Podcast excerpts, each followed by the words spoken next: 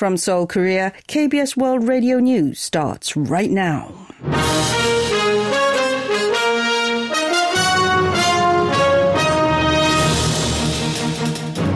On today's broadcast, the Korean Medical Association's Emergency Committee convenes to discuss collective action.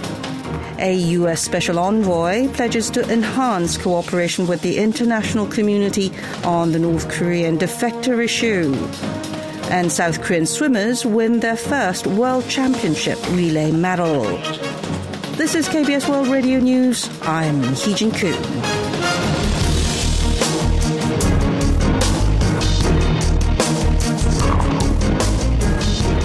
The Korean Medical Association's Emergency Steering Committee is set to convene its first meeting Saturday afternoon to discuss ways to protest the government's planned expansion of the medical school admissions quota.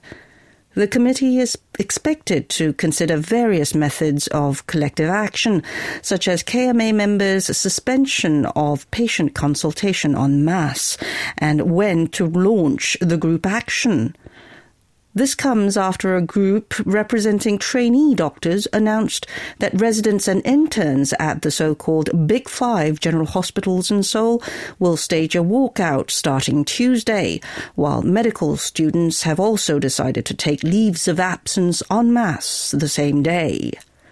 Last week, the KMA's leadership resigned following the government's quota expansion announcement before forming its emergency committee. Committee Chief Kim Taek-woo on Wednesday pledged to block the government's irrational expansion plans. Meanwhile, medical school students across the country have reaffirmed a plan to take leaves of absence en masse, objecting to the government's planned expansion of schools admissions quota. The Korean Medical Students Association announced on Saturday that its members decided to push ahead with the move starting Tuesday during an extraordinary general meeting the previous night. The association, comprising students from 40 medical schools, had previously approved the decision on Thursday. The association revealed that a survey of over 90% of medical students nationwide conducted on Thursday and Friday showed that more than 90% of respondents supported taking leaves of absence en masse. The Education Ministry, in response, held an online meeting with heads of academic affairs officers at medical schools on Friday urging them to take stern measures to ensure that the students' leaves of absence are not approved. The U.S. State Department's special envoy for North Korea's human rights issues, who is visiting South Korea, pledged to enhance cooperation with the international community to prevent forced repatriation of North Korean defectors. According to Seoul's Unification Ministry on Saturday, U.S. Special Envoy Julie Turner made the pledge during a meeting with young North Korean defectors at a ministry run Inter Korean Cultural Center the previous day. Turner said the visit to the center was meaningful as it provided a chance to understand Seoul's settlement support system for the defectors and to have an in depth conversation with them. Last Thursday, the U.S. envoy met with Kang Jong-seok, a ministry official in charge of human rights, for talks on the importance of recording North Korea's rights violations and bilateral cooperation on assisting Koreans in the U.S. reunite with their families in the regime separated since the Korean War. North Korea slammed South Korean and U.S. Air Force joint reconnaissance activities over the Korean peninsula, saying they're escalating a war crisis in the region. In a commentary on Saturday, the North state run Korean Central News Agency said the Allies have intensified their acts of espionage this month, adding such moves are a clear threat to the regime and a serious provocation. The KCNA claimed that the U.S. combat sent and Rivet Joint electronic reconnaissance aircraft, South Korea's Global Hawk high altitude unmanned aerial vehicle and Peace Eye airborne early warning and control flight aircraft attempted to collect wide ranging intelligence from the North's inland regions. The state run mouthpiece said the Allies have engaged in such espionage on a near daily basis since the start of the new year, and that they have deliberately exposed flight tracks to provoke the regime.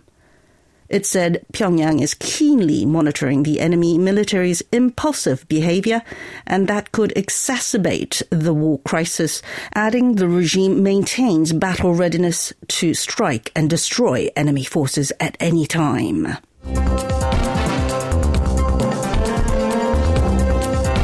You're now listening to the news from KBS World Radio's News Center in Seoul, Korea.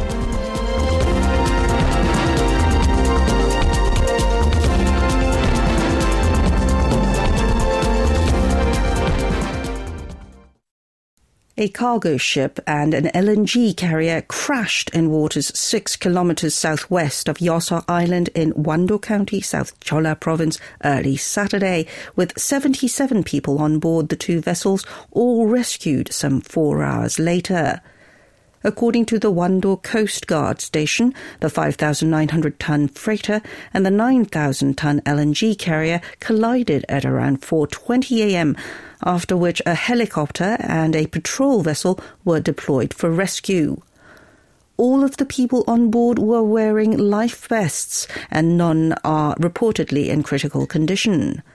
While the vessels were damaged, neither are likely to sink underwater. While the Jeju registered freighter was transporting vehicles and containers at the time of the crash, the Panama flagged LNG carrier had no cargo on board.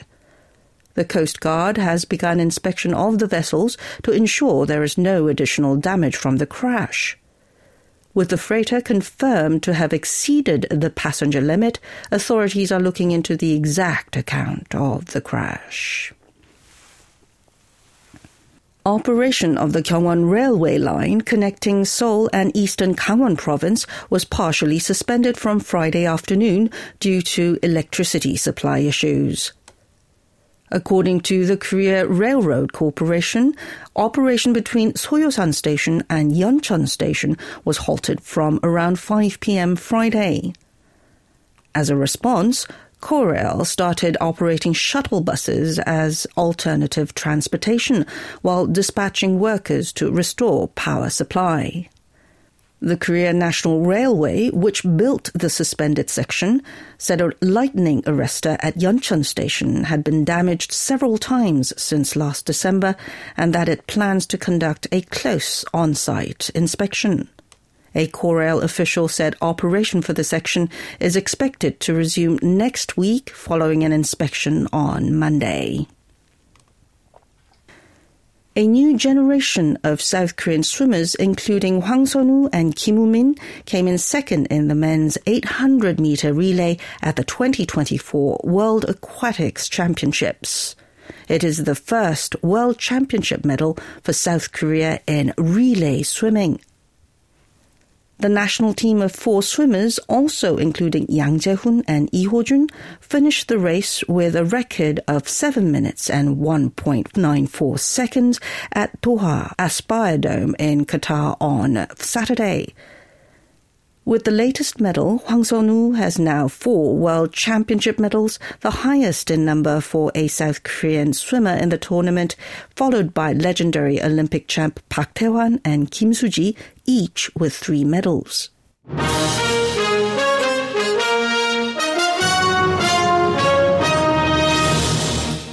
And that's the news from KBS World Radio News Center in Seoul. I'm Hee Jin Koo signing off.